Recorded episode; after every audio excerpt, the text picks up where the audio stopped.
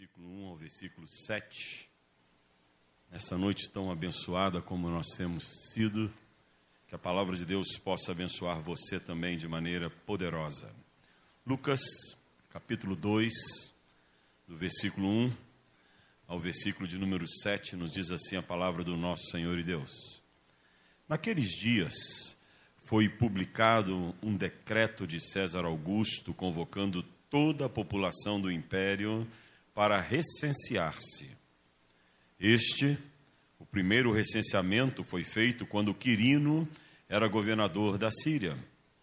Todos iam alistar-se, cada um à sua própria cidade. José também subiu da Galiléia, da cidade de Nazaré, para a Judéia, a cidade de Davi, chamada Belém, por ser ele da casa e família de Davi a fim de alistar-se com Maria, sua esposa, que estava grávida. Estando eles ali, aconteceu completarem-se-lhes os dias, e ela deu à luz o seu filho primogênito, enfaixou-o e deitou-o numa manjedoura, porque não havia lugar para eles na hospedaria. Vamos orar, Deus, ministra aos nossos corações com a tua palavra nesta hora traga-nos a tua verdade, os teus ensinamentos e que sejamos despertados para aquilo que tu tens para nós. Nós nos prostramos e nos rendemos aos teus pés e declaramos a vitória da tua palavra sobre as nossas vidas em nome de Jesus. Amém. Meus amados irmãos, quando nós olhamos para a palavra de Deus que nos apresenta o nascimento do Senhor Jesus Cristo, nós vamos encontrar dois textos muito interessantes, paralelos, que um é o texto de Mateus, como eu preguei hoje pela manhã, ele fala sobre a visão de Mateus para o povo judeu do nascimento de Jesus como sendo o rei, o Messias prometido para Israel. O segundo texto é o segundo evangelho, é o evangelho de Lucas, que já é uma visão tanto quanto diferente. Mateus ele evangeliza os judeus. Lucas ele vai evangelizar aos gregos. Então são formas de apresentar a mesma história, mas levantando algumas questões que diferenciam exatamente para que eles pudessem entender as verdades que estavam sendo transmitidas. Lucas então vem, por ser um evangelho preparado para para os gregos, ele começa uma a contagem da história do nascimento de Jesus, desde o momento em que, se você voltar no capítulo de número 1, a partir do versículo 39, desde o momento em que Maria se encontra com sua prima Isabel. E vocês vão se lembrar bem da história. Maria vai visitar Isabel porque Isabel estava grávida. E ali há um momento maravilhoso em que a criança que estava no ventre de Isabel ela consegue identificar Maria e ela se move no ventre de Isabel, e ali há a, a, graça de Deus sendo manifesta de uma maneira toda especial. E Lucas vem e começa a trazer essa verdade, fala sobre o cântico de Maria, como Maria ficou alegre na presença do Senhor e levantou um cântico dizendo: A minha alma engrandece ao Senhor, meu espírito se alegra em Deus, o meu Salvador. E ali ela tem um momento de adoração ao Senhor, como cada um de nós deveríamos ter no nosso dia a dia, na nossa intimidade com o nosso Deus. Deus, Ele é digno do nosso louvor, Ele é digno da nossa adoração.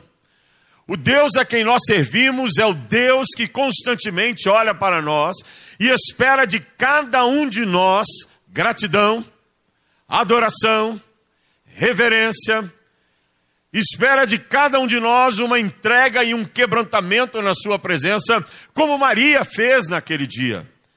Mas Lucas continua falando e fala sobre o nascimento de João Batista, aquele que seria o precursor de Jesus, que viria pregando a verdade preparando o caminho para que o Messias pudesse vir. Ele fala de um momento da adoração dos anjos, e só Lucas fala sobre isso.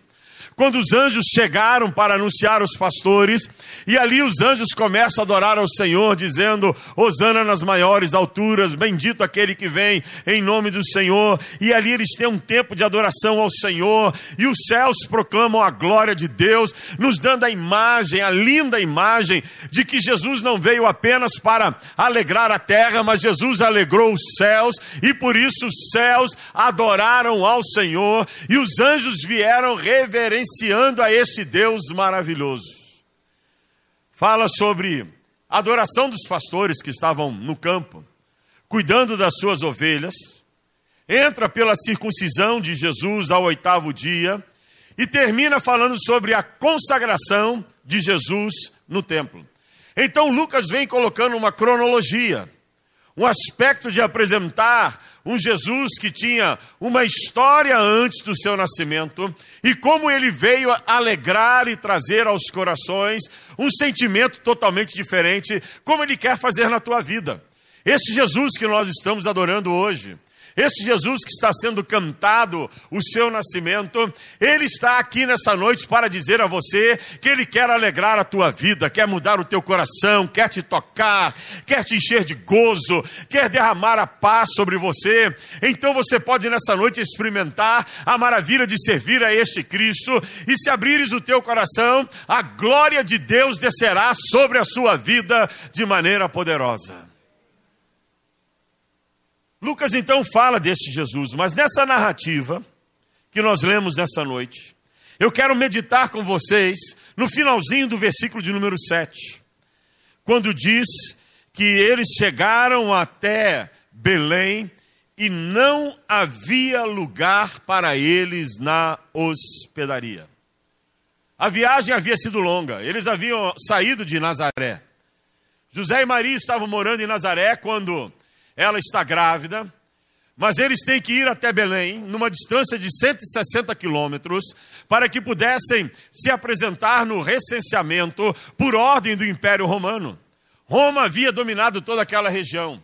E para saber quantos eram os habitantes e os escravos de Roma, veio uma ordem do imperador César Augusto para que as, as pessoas sejam contadas. E cada um tinha que se apresentar na sua cidade natal. Tanto José, quanto Maria eram de Belém. Então eles saem, ela grávida, de Nazaré, viajam 160 quilômetros, provavelmente cerca de 10 dias viajando no lombo do animal e às vezes andando, até chegarem a Belém. Agora imagina isso. Não foi uma caminhada de uma gestante que estava no início da sua gestação. O texto nos demonstra, nos detalhes, de que ela já estava no final sua, do seu período gestacional. Provavelmente do oitavo para o nono mês, e ela tendo que viajar 160 quilômetros. E eles vão até Belém. A cidade estava lotada. Belém não era muito grande. Não havia o sistema de tecnologia que nós temos hoje para que pudesse fazer uma reserva na hospedaria. Porque hoje é assim que nós fazemos. Você vai viajar, você pega o teu celular, o teu computador, você linka lá com o link do hotel e você faz a sua reserva. Quando você chega no hotel, está tudo ok, a tua reserva está bem feita, você já chegou no seu destino com o teu quarto reservado e assim nós fazemos. Fazemos quando vamos viajar.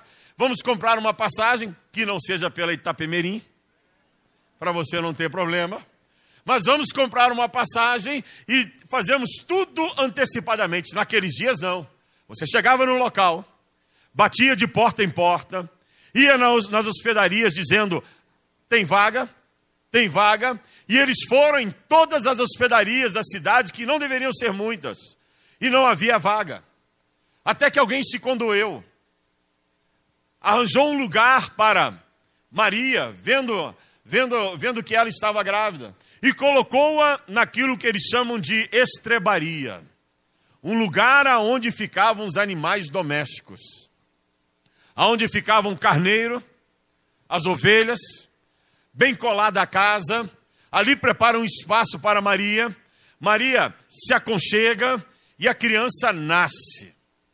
E logo que nasce, ela é colocada numa estrebaria, que era o lugar onde se colocavam as ovelhas recém-nascidas. Lugar preparado. Ali Jesus é deitado. E isso profeticamente tinha que acontecer, porque quando você começa a olhar para a palavra de Deus, você vai entendendo que tudo na palavra de Deus vai sendo construída.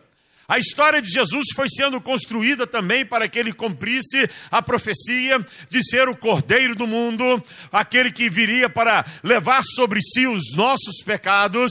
Então, para que ele pudesse cumprir o aspecto de cordeiro e bode expiatório, ele tinha que nascer num lugar reservado aos animais. Então, ele é levado para a estrebaria. Eis o cordeiro do mundo, disse João Batista, que tira o pecado da humanidade. Eis o Cordeiro de Deus, que veio para salvar a humanidade. Jesus era o Cordeiro, profeticamente tinha que estar numa estrebaria, profeticamente tinha que nascer num local reservado para os animais. E ali ele é colocado, ali ele é adorado. Os pastores chegam para adorá-lo, os anjos chegam para adorá-lo, as pessoas que estavam ali chegam para adorar a este Deus que havia se encarnado, o amor de Deus toma forma, a, pro, a profecia se cumpre e há esse êxtase de louvor e adoração ao Senhor. Mas a verdade desse texto é que ao chegarem lá, não encontraram lugar. E eu fico pensando ao ler essa frase, ao ler essa ideia. Será que Jesus tem nos nossos dias encontrado lugar para Ele também nos nossos corações? O Senhor está aqui nesta noite. O Senhor está batendo a porta. O Senhor está dizendo: Eu quero entrar na tua vida. Eu quero encontrar habitação no teu coração. Eu quero poder ser Senhor da tua vida, como eu preguei hoje pela manhã. E se você não assistiu, assista aquilo que foi pregado no culto da manhã, na cantata das crianças. O Senhor quer ser rei das nossas vidas. Mas ele muitas vezes vem e não encontra lugar para habitar.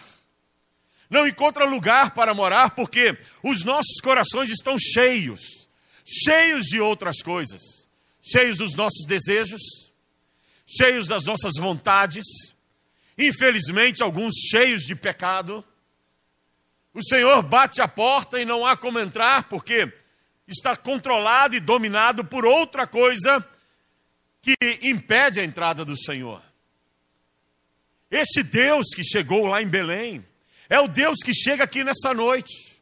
É o Deus que veio para nascer na sua vida, porque devemos entender isso. O Natal não é apenas a celebração do nascimento de Jesus na história, mas o Natal é também a celebração do nascimento de Jesus no teu coração, no meu coração, na nossa vida. Quando nós nos reunimos aqui nessa noite para celebrarmos o Natal, nós estamos dizendo: Jesus não nasceu apenas lá em Belém da Judéia, mas Jesus um dia também nasceu no meu coração, e glória seja dado ao Senhor, porque ele habita e mora dentro de mim. Mas alguns que ainda não abriram o coração para Jesus. alguns que precisam abrir o coração para Jesus habitar neles. Mas para que Jesus possa entrar, tem que tirar. Tirar coisas que impedem a entrada do Senhor. Tirar o entulho do pecado que às vezes está dentro do teu coração tirar aquela amargura que você carrega na alma contra alguém, para que ele possa entrar no teu coração e ser senhor da tua vida. Tirar a tua vaidade, a tua arrogância, a tua jactância, em que você fica dizendo que não acredita que Jesus existe, que Jesus realmente veio, que isso é história da religião. Se você abrir o teu coração, eu garanto a você que você terá uma experiência sobrenatural com esse Jesus que nós pregamos, porque o nosso Jesus, ele é vivo e vive eternamente e está pronto a operar na tua vida, se você tiver a disposição de abrir o teu coração. Se abrires o teu coração hoje, o Natal acontecerá na tua vida. Se abrires o teu coração hoje, você poderá dizer: Glória a Deus nas maiores alturas, Osana o que vem em nome do Senhor, porque eu abri o meu coração, Jesus Cristo entrou e agora ele faz morada dentro de mim, porque o meu coração pertence a Jesus Cristo, ele é o Senhor da minha vida. Talvez você precise renovar a tua experiência com Cristo hoje. Talvez você precise dizer: Senhor, eu perdi a tua morada dentro do meu coração. te coloquei para fora, mas ainda é tempo de você restaurar isso. É tempo de experimentar a maravilhosa graça do Senhor. É tempo de você experimentar este Cristo que vive na tua vida, para que a tua vida seja mudada e transformada. Então, nessa noite, o desafio que a palavra de Deus faz para nós é: permita que Cristo nasça no teu coração. Permita que Cristo nasça na tua vida. Permita que Cristo nasça em você. Abra o teu coração e deixa Jesus Cristo nascer dentro de você. Feche os teus olhos, curva a tua cabeça. Esta é a palavra de Deus para nós nessa noite. Esta é a palavra do Senhor. Que Jesus nasça em mim. Que Jesus nasça no meu coração. É o teu tempo de falar com Deus. É o teu tempo de dizer, Senhor, eu quero voltar a ter uma experiência contigo. Se você ainda não teve, Senhor, eu quero ter uma experiência contigo. É tempo de você experimentar o Natal na tua vida o Natal no teu coração. É tempo de avivamento na tua história. É tempo de um nascimento na tua história. Deus está aqui. Ele está ouvindo a tua oração. Fala com Deus. Fala com o Senhor. Fala com Deus. Ele te perdoará dos teus pecados. Ele te fará uma nova criatura. Ele te dará uma nova oportunidade de vida. Ele te fará alguém diferente nessa noite. Fala com Deus. Fala com Deus. Pai, toma cada uma dessas vidas nas suas mãos. Toma cada um que abre os corações neste momento para receber a Jesus Cristo. Entra nesta vida, limpa, purifica, perdoa dos seus pecados. Venha ao Senhor fazer a tua obra de maneira maravilhosa em cada vida neste momento que se encontra aqui ou aquelas que se encontram aonde esse culto está chegando neste momento. Que essas vidas experimentem a tua graça, experimentem a salvação, que essas vidas possam experimentar o Deus vivo a quem nós pregamos e que haja Natal não só nos cultos, mas que haja Natal em cada coração, porque Jesus Cristo nasceu em cada vida neste momento. Faz a tua obra, é o que nós pedimos, em nome de Jesus. Amém, Senhor.